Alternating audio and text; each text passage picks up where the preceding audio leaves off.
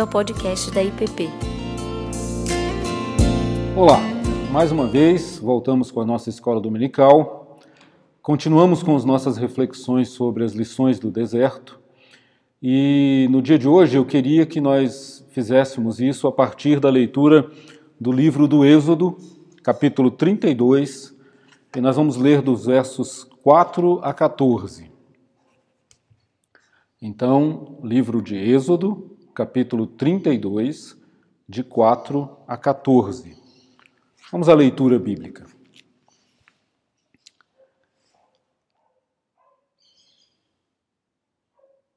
Este, recebendo-as das suas mãos, trabalhou o ouro com burril e fez dele um bezerro fundido. Então disseram: São estes, ó Israel, os deuses que te tiraram da terra do Egito. Arão, vendo isso, edificou um altar diante dele e, apregoando, disse: Amanhã será festa ao Senhor. No dia seguinte, madrugaram e ofereceram holocaustos e trouxeram, trouxeram ofertas pacíficas, e o povo assentou-se para comer e beber, e levantou-se para divertir-se. Então disse o Senhor a Moisés: Vai, Desce, porque o teu povo, que fizeste sair do Egito, se corrompeu, e depressa se desviou do caminho que lhe havia eu ordenado. Fez para si um bezerro fundido, e o adorou, e lhe sacrificou, e diz: São estes, ó Israel, os, de, os teus deuses, que te tiraram da terra do Egito. Disse mais o Senhor a Moisés: Tenho visto esse povo, e eis que é povo de dura serviço. Agora, pois, deixa-me para que se acenda contra eles o meu furor e eu os consuma, e de ti farei grande nação. Porém, Moisés suplicou o Senhor, seu Deus, e disse: Por que se acende, Senhor, a tua ira contra o teu povo, que tiraste da terra do Egito, com grande fortaleza e poderosa mão? Porque hão de dizer os egípcios, com maus intento, tentos os tirou para matá-los nos montes e para consumi-los da face da terra? Torna-te do furor da tua ira e arrepende-te deste mal contra o teu povo. Lembra-te de Abraão, de Isaque e de Israel, teus servos, os quais por ti mesmo tens jurado, e lhes disseste: Multiplicarei a vossa descendência como as estrelas do céu, e toda esta terra de que tenho falado, dá-la-ei a vossa descendência, para que possuam por herança eternamente. Então se arrependeu o Senhor do mal que dissera que havia de fazer ao seu povo. Bom, esta história do bezerro de ouro, então, bastante conhecida por todos os que têm é, a leitura bíblica e por todos que acompanham essa narrativa a respeito do povo judeu e sua trajetória pelo deserto. É, na semana passada, nós aprendemos que essa figura do deserto, o terrível e grande deserto, como era descrito lá no livro de Deuteronômio, nos traz preciosas metáforas, preciosas lições para a vida. E hoje eu queria continuar com essa abordagem de que lições essa narrativa específica daquele momento chave na história do povo de, de Israel, onde, é, logo no início da sua trajetória, né, como diz o nosso texto aqui, rapidamente, é, volta as costas ao Senhor verdadeiro e, de maneira inexplicável, de maneira incompreensível, é, produz e adora um ídolo, um falso Deus. É, Nessa história, nós vamos poder aprender como é fácil nós desviarmos o nosso coração do foco do verdadeiro Deus, do Deus de Israel. Nesse tempo que nós vivemos e temos meditado sobre ele, sobre essa pandemia, sobre como ela nos empurrou para esta situação metaforicamente de deserto, onde estamos isolados, onde estamos com medo, onde estamos com o coração angustiado, sem saber o que virá. É, é mais ou menos uma analogia do que estava acontecendo no momento em que este evento da criação desses ídolos acontece no povo de Israel. Eu chamaria simbolicamente que estamos ao pé do monte, aguardando a manifestação de Deus. Estamos ali. O texto, esse que nós lemos no seu começo, nos diz que Deus havia convocado Moisés para subir até o monte, onde ele receberia as tábuas da lei, o Pentateuco, as dez, as dez leis do Senhor, onde ele receberia o decálogo. E esse tempo em que Moisés ficou na presença do Senhor e afastado do povo é um tempo de 40 dias. Mas uh, o povo achou que Moisés estava demorando demais a voltar. O povo entendeu e começou a ficar angustiado que aquela demora era um mau sinal. E eles chegam à conclusão de que, na verdade, provavelmente Deus é, não estava muito preocupado em lhes dar as orientações. Ao contrário, chegaram à conclusão de que Moisés havia morrido e que provavelmente eles também morreriam. Esse tempo de espera e de incerteza, esse tempo em que nós não sabemos o que virá, é, causa em nós essa espécie de nostalgia, esse tédio da vida, uma desesperança, uma saudade que nos leva a, a considerar, voltarmos para antigas práticas, para antigos modos, para antigos vícios. É sobre isso que eu queria conversar hoje. Que lições nós podemos tirar para hoje desse evento histórico que nos é narrado no livro do Êxodo? Essa saudade das cebolas do Egito. Este sentimento de que antes da pandemia vivíamos bem, estávamos bem, e que essa demora que nos angustia é, nos traz essa ansiedade por voltar àquele tempo. O que é uma ilusão? Porque se formos honestos, se formos avaliar de maneira honesta tudo o que vínhamos vivendo e o jeito como o mundo vivia 20, 40, 50, 60 dias atrás, é, nós vamos perceber que muita coisa era duvidosa, muita atitude era duvidosa, muita atitude era mera ilusão. Quando eu meditava sobre isso, me lembrei de uma, de uma das cenas do filme Matrix, que é muito é, interessante sobre este aspecto de que é muito possível, mesmo quando nós somos libertos de um mundo falso e ilusório, não é? diante das dificuldades da vida real, nós tentarmos e pensarmos e procurarmos voltar àquilo que, é, que era antes, ainda que aquilo fosse uma ilusão. Um dos personagens, o que trai os heróis do filme, se encontra com o responsável, com o representante das máquinas, para fazer um acordo estranho. E isso se dá num restaurante, no ambiente virtual, em que ele está é, comendo, né, se alimentando de um belo bife, de uma bela carne. E ele diz assim: Eu quero voltar para esse mundo que na verdade é mentira, é ilusão. E o representante das máquinas, então, o senhor Smith, pergunta para ele: Mas você sabe que isso não é real? Ele diz: Mas é melhor, é mais agradável viver uma ilusão do que ter que enfrentar as dificuldades da vida real. Essa simbologia, me parece, tem muito a ver com o que nós vemos, enxergamos e podemos tirar de lições deste contexto. Por que aquele povo, tão pouco tempo depois de ter sido liberto do Egito, volta a uma mente e a um coração das coisas que ele aprendeu naqueles 400 anos de cativeiro? Então eu queria hoje compartilhar com vocês quatro lições que esse episódio nos traz. A primeira lição é os perigos e os riscos de uma espera de incerteza. A segunda lição é a intercessão como a oração que nos salva. A terceira lição, só a presença do Eterno nos livra da escravidão. E a quarta lição, o deserto nos revela o verdadeiro caráter de Deus.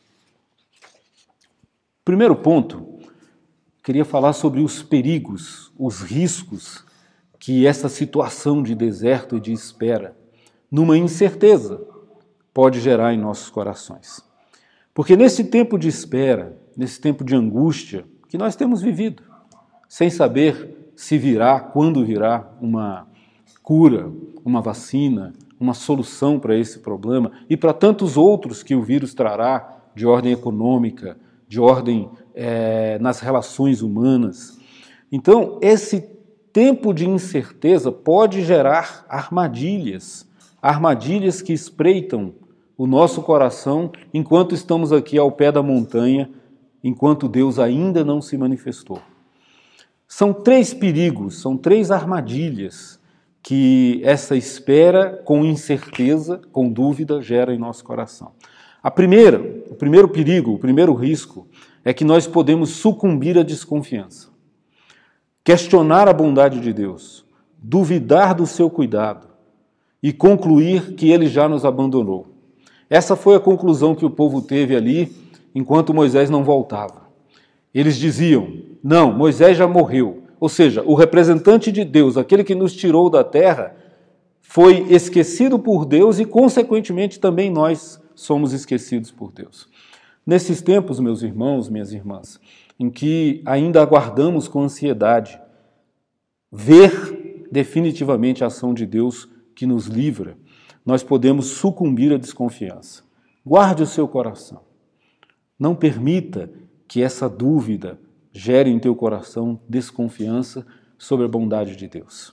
Segundo risco que nós corremos, podemos, é, podemos sucumbir à impaciência. O relato nos diz que eles não souberam esperar. Interessante porque, lendo um comentário judaico sobre esse texto, o, o rabino explicava que, na verdade, o atraso de Moisés foi de um dia. Eles calcularam errado. Moisés tinha previsto que chegaria no dia 40 e ele chegou no dia 41. Mas é interessante como nós somos impacientes na nossa espera por Deus. É interessante saber que é, nessa dubiedade, nessa dúvida, nessa angústia de ver uma ação de Deus, nós começamos, na verdade, a nos impacientar e agimos por nós mesmos.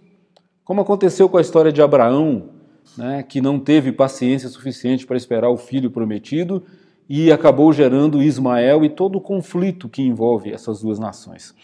É, agir pelas próprias mãos revela uma impaciência para com Deus. Revela que muitas vezes nós temos essa maldade, aquilo que o texto chama de dura serviço, de não aceitar com humildade os tempos, os modos e os processos de Deus para nós. Então, esse é um risco grande. Cuidado para não se tornar impaciente com relação a Deus. E o terceiro ponto desse primeiro item, o terceiro perigo que nós corremos, e esse é muito grave, é o de sucumbir ao domínio das antigas divindades sucumbir ao domínio das nossas antigas crenças, sucumbir a, a os desejos de voltarmos ao que era no passado, quando o nosso coração ainda era dominado por deuses estranhos, por divindades, por ídolos que dominavam os nossos desejos. Sucumbir a essa curta memória, uma ausência de lembrança que apaga de nossas mentes os afetos e a história que experimentamos da nossa relação com o Deus verdadeiro. Veja que coisa! Fazia pouco tempo que aquele povo havia sido liberto da mão do tirano e agora ele voltava aos deuses que aprendeu a ver e adorar no Egito. Assim é que nós construímos bezerros de ouro. Quando esquecemos-nos da memória da relação que temos e daquilo que Deus já fez na nossa história. Então, esses são os três riscos. O conjunto desses riscos pode nos levar à construção e adoração de falsos deuses. É do acolhimento no coração dessas ideias equivocadas que o deserto, que o medo, que a solidão nos traz, é que nós voltamos a construir deuses e a adorá-los. Portanto, a advertência é: Cuidado com o coração. Cuidado para não inclinar o coração para qualquer senhor. Nesses tempos em que ficamos perplexos, buscando soluções para situações tão dramáticas, corremos o risco de começar a olhar para outros deuses, para outros senhores. A advertência é: cuidado para não confundir Deus com outros deuses. Vejam que no versículo 4 é muito interessante. Depois de fazer os bezerros de ouro, depois de colocá-los no altar, Arão chama o povo e diz: Amanhã festejaremos ao Senhor. A tradução original diz: Amanhã celebraremos a Yahvé. Ora, Yahvé não é aqueles bezerros. Então, essa nossa angústia, às vezes, faz com que nós confundamos a ação de Deus e a troquemos pela ação dos homens, pela ação dos ídolos. As expectativas nunca, nunca nossas expectativas e esperanças podem ser colocadas em homens ou coisas. O segundo ponto que eu queria destacar é que esta situação de deserto, esta situação de espera, deve nos levar, deveria nos ensinar a intercessão. Porque a intercessão é a oração que nos salva. A intercessão é a oração que livra o povo, que livra a nação. A intercessão é a oração que livra o mundo. É pela intercessão que nós chegamos até o coração de Deus e despertamos nele novamente misericórdia e graça para com a sua criação. O livro de Apocalipse nos ensina que há debaixo do altar do Senhor um vaso, um jarro, um, um cálice cheio, repleto das orações dos santos, e que num dia final ele jogará isso sobre a terra e isso provocará mudanças na história, trovões e tempestades. Nós aprendemos então aqui que nesses tempos de aparente abandono, aparente afastamento de Deus, nós temos a oração e a intercessão como meio, como forma de nos achegarmos a Ele e de mudarmos o seu coração. Tem aqui, entre os versículos 11 e 14 do nosso texto, um modelo de intercessão que nos é dado por Moisés. Esse modelo de intercessão nos revela quatro coisas importantes. Primeiro, a intercessão é uma oração que apela à aliança de Deus. Versículo 11. No versículo 11, é, nos mostra que Moisés lembra a Deus que o povo é dele. É muito interessante. Se nós formos no versículo 7, nós vamos ver que Deus é, irado porque o povo se voltou para os ídolos, diz para Moisés assim: Moisés, volta lá, porque o teu povo que você tirou do Egito se corrompeu. Bem interessante, porque no versículo 11, quando Moisés vai orar, ele diz assim: Porém, Moisés suplicou ao Senhor, seu Deus, e disse: Por que se acende, Senhor, a tua ira contra o teu povo que tu tiraste do Egito? Há aqui uma linguagem, uma conversa bastante é, íntima de Deus com Moisés. Moisés, no pedido de intercessão, lembra a Deus a aliança que ele tem.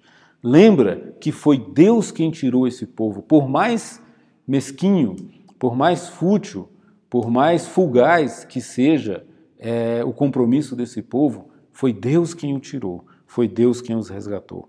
A nossa intercessão deve então sempre lembrar a Deus que Deus tem um projeto, sempre teve, de abençoar todas as famílias da terra, que o seu propósito e amor quer que todos sejam salvos.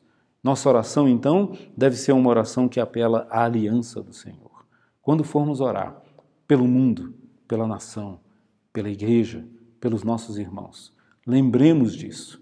É bom lembrar ao Senhor: Senhor, esse é o teu povo, essas são as tuas criaturas. O Senhor as fez, o Senhor as criou, o Senhor as ama.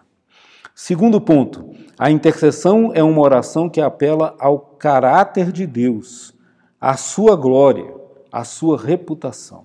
O versículo 12 nos diz assim: Por que hão de dizer os egípcios, Senhor? O que que os egípcios vão falar? Moisés apela aqui à reputação de Deus. Glória, kavod, é um termo que significa reputação, como as pessoas olham. Nós vemos aqui, e Deus é um Deus zeloso para com a sua glória. Deus é um Deus que quer que as pessoas o conheçam pelo que ele é. E Moisés vai apelar então para a reputação do Senhor. Senhor, salva-nos, porque a nossa relação contigo deve produzir salvação. E Deus então vai ser confrontado com a possibilidade de que seja mal falado, mal visto pelos povos, pelos egípcios, por aqueles que lá na frente serão também objeto da misericórdia e da graça do Senhor. A intercessão apela à aliança, ela apela ao caráter de Deus, à sua glória e à sua reputação, e ela é uma oração que apela às promessas de Deus. Que coisa fantástica! No versículo 13, nós temos é, Moisés pedindo a Deus: lembra-te de Abraão, de Isaac, de Israel. Lembra-te das tuas promessas que tu fizestes aos teus servos. Essas promessas são compromissos e Deus se lembra delas. E na nossa oração de intercessão, nós é, trazemos a Deus essa memória. O homem vive de promessa, da promessa e da ação de Deus. Se não fosse o Senhor, onde nós estaríamos? Moisés então nos ensina: há uma promessa, há uma palavra empenhada, que é mais forte e poderosa do que qualquer pecado, do que qualquer tolice que o homem possa fazer. Promessa dada a Abraão, promessa dada a Isaac, a Jacó, promessa que foi confirmada, por fim, ao Filho de Deus, quando ele diz e ora: Aqueles que tu me deste, nenhum deles se perdeu. Há um desejo, uma garantia de Deus de redenção. A todos os que nele crerem, verão essa glória e essa promessa concretizada. E por fim, essa oração de intercessão, ela é uma oração que transforma os vaticínios de Deus. Ela é uma oração que faz com que o Senhor mude de é, propósitos, mude do castigo para a redenção. Pois o Senhor se arrependeu do mal que dissera que faria ao seu povo. Esse é o versículo 14. A oração de Moisés tem esse dom, tem esse condão de transformar, de enternecer o coração de Deus. Isso me lembra uma frase de Pascal, que dizia: Deus instituiu a oração para comunicar às suas criaturas a dignidade da causalidade.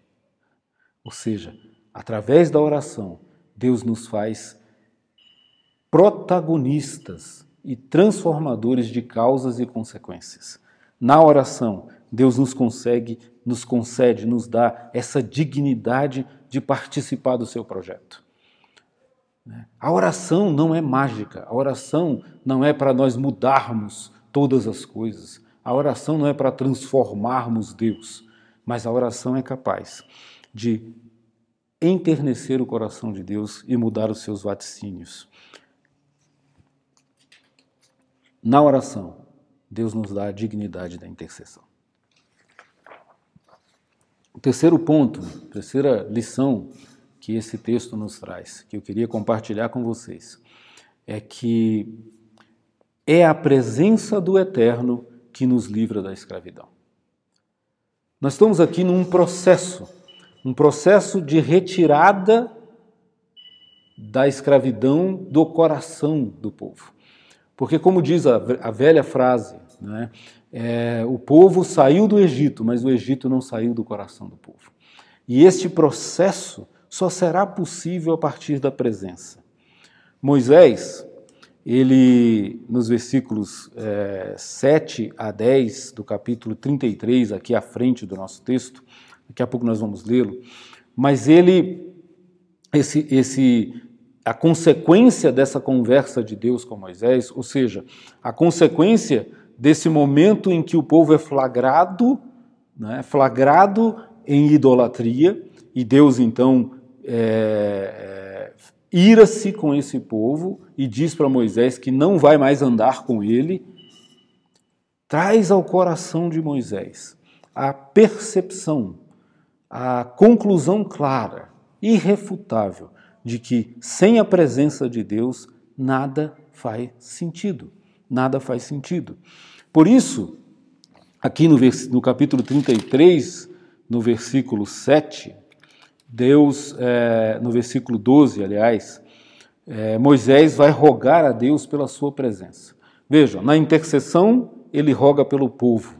Nesta oração aqui, Moisés roga pela presença de Deus. Deus havia dito: Moisés, eu vou cumprir a minha promessa, eu vou é, mandar juntamente com você e com esse povo um anjo poderoso que fará cumprir tudo o que eu prometi. Derrotará os inimigos, te dará a terra, te dará tudo o que você precisa, como eu tinha prometido, e você terá acesso ao leite e ao mel da terra de Canaã. Mas eu não irei mais por causa da infidelidade. Esse povo é um povo duro, é um povo de dura serviço. Moisés então vai orar dizendo: Senhor, esse texto é belíssimo. Ele diz assim no, no versículo 13 do capítulo 33. Ele diz assim: Agora, pois, Senhor, se achei graça aos teus olhos, rogo-te. Senhor, disse Moisés, faze subir este povo, porém não me deste saber quem hás de enviar comigo. Contudo disseste: Conheço-te pelo teu nome, também achaste graça aos meus olhos. Agora, pois, Senhor, se achei graça diante dos teus olhos, se achei graça diante de ti. Meus irmãos, a noção é de que na nossa oração devemos nos esforçar no coração e no sentimento, nas emoções e nos afetos, para achar graça perante os olhos do Senhor. E como é que se faz isso? Fazemos isso de duas maneiras.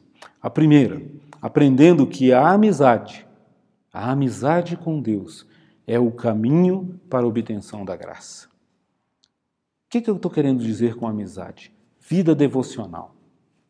A vida devocional, o encontro diário, o colocar-se na sua presença. Nos, nos versículos 7 a 10 do capítulo 33, nós somos informados que Moisés armou a sua tenda do lado de fora da congregação, ali no arraial, e naquela tenda, todos os dias, Moisés se afastava da multidão para entrar na presença de Deus. E descia uma nuvem, se postava diante da entrada da tenda, e o Senhor falava face a face com Moisés. Na tenda do encontro, no quarto, a porta fechada, é que nós nos encontramos dentro do coração com o Senhor que nos ama que nos cuida de nós e que quer ser nosso amigo.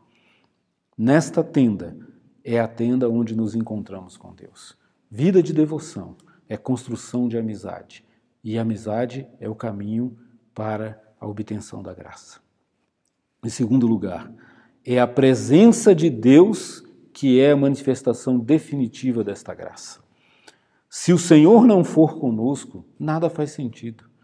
Não é o que você tem, não é o que você acumulou, não é o que você conquistou, não são os seus bens ou os seus diplomas.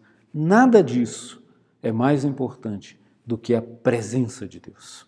É na presença de Deus que nós construímos essa relação de graça, de misericórdia e de amizade com o Pai. Então eu queria dizer para vocês, para mim, para todos nós, que se não sairmos desta pandemia mais aptos a estar na presença do Senhor, de nada valerá todo o sofrimento de enfrentá-la. Que Deus tenha misericórdia de nós e que nos faça entender que o mais importante na vida é estar na Sua presença, na Sua companhia. Quarto lugar, o deserto nos revela o caráter de Deus. Em toda essa situação, nós vemos nessa conversa de Moisés com Deus a revelação de um Deus que é um braço forte e poderoso, que é zeloso, que é juízo e justiça, mas que fundamentalmente é graça e misericórdia. É um Deus que não com o qual não se pode comparar nada. O Deus sem comparação. O deserto nos revela que Deus é incomparável. A grande agressão que a feitura deste bezerro de ouro traz, a grande afronta, foi querer dizer e confundir Deus com aquela figura do touro. Apis no Egito. O touro, o deus Apis do Egito, o deus da força e da fertilidade. Temos essa tendência perigosa de querer definir e dizer quem é Deus. Mas nós sabemos que lá no primeiro encontro dele com Moisés, ele já havia dito: Eu sou o que sou, eu sou o indefinível. Deus é mistério. Nós não conseguimos defini-lo, não nos iludamos. Todas as vezes que tentamos construir uma imagem de Deus fechada, que tem a ver com as nossas visões, com os nossos preconceitos, estamos construindo bezerros de ouro. E isso é uma afronta ao Senhor. Deus diz: Vocês não sabem quem eu sou, eu sou o que sou, eu faço o que faço. E precisamos então aprender esse limite. Veja, nunca pense que Apis, ou Mamon, ou Afrodite, ou Marte, né, o Deus dos prazeres, o Deus da força, o Deus da guerra, né, nunca tente comparar Elohim a qualquer um desses deuses. Essa é a maior afronta que fazemos a Deus. Então, o deserto nos revela que Deus é incomparável. Apenas o adoramos diante do mistério da Sua presença. Sabemos dele o que precisamos saber na pessoa de Jesus Cristo. E, em segundo lugar, o deserto nos revela que o caráter de Deus é que Deus é o Deus cheio de amor, cheio de graça, cheio de misericórdia. É o que vemos aqui no capítulo 33, versículos 17 a 19, onde está escrito: Disse então o Senhor a Moisés: Farei também isto que disseste, porque achaste graça aos meus olhos e eu te conheço pelo nome. Então ele disse: Rogo-te que me mostres a tua glória. Respondeu-lhe o Senhor: Farei passar toda a minha bondade diante de ti e te proclamarei o nome do Senhor. Terei misericórdia de quem eu tiver misericórdia e me compadecerei de quem eu me compadecer. O Senhor tem misericórdia de quem ele quer ter misericórdia e ele se compadece de quem ele quer se compadecer. O coração do Senhor é cheio de graça, cheio de misericórdia. E ao cabo, ele vai. E ao cabo, ele anda ao nosso lado. O Senhor, no final, para concluir, se faz presente. Durante todo o tempo, a nuvem, o fogo acompanhou aquele povo, e todos os dias, quando Moisés entrava na sua tenda, ali estava o Senhor, lhe ensinando, lhe trazendo é, perspectiva e esperança para o futuro, de que ele seria e continuaria sendo o Deus da promessa o Deus daquele povo. Ao fim, o Senhor se faz presente. Ao fim, o Senhor se revela misericordioso. Ao fim, o Senhor é fiel. E ao fim, o Senhor é paciente. Eu queria encerrar lembrando que lá na frente na história, quando Deus se encarnou, quando Deus esteve e habitou entre nós, como Emmanuel, Jesus Cristo, nos é narrado no Evangelho de João a história de uma mulher, uma mulher flagrada em adultério. Essa história é bem conhecida. Ela é jogada aos pés de Jesus e os seus acusadores esperam dela, dele, um vaticínio, uma sentença, um julgamento. Nós sabemos como termina. É? Jesus pergunta àquela mulher: Aonde estão os teus acusadores? E ela diz: Eles se foram. Nenhum deles se sentiu inocente o suficiente para manter aquela acusação. E Jesus representando Deus na terra, diz: Eu tampouco te condeno. Vá, não peques mais. Vejam, no meio dessa história, Jesus representa, Jesus encena todo esse episódio do Sinai. Nos é dito que Jesus, enquanto os acusadores é, buscavam dele uma sentença sobre a mulher, escrevia sobre a areia. Ele não nos diz o que ele escrevia, mas eu quero crer que ele escrevia o que Deus percebeu quando Moisés estava diante dele. Moisés, o povo voltou as costas para mim. Todos eles.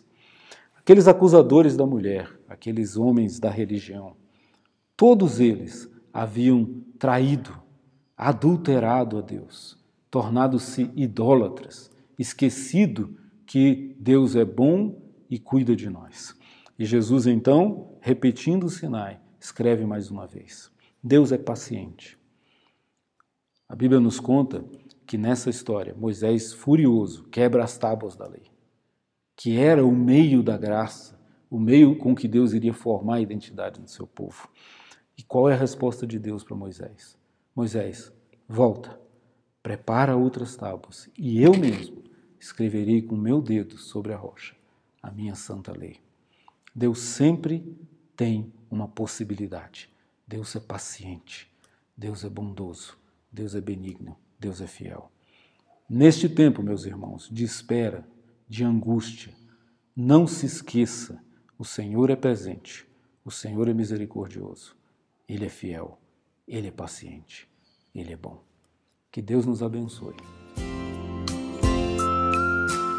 Você acabou de ouvir o podcast da IPP. Para saber mais, acesse nossa página em www.ippdf.com.br.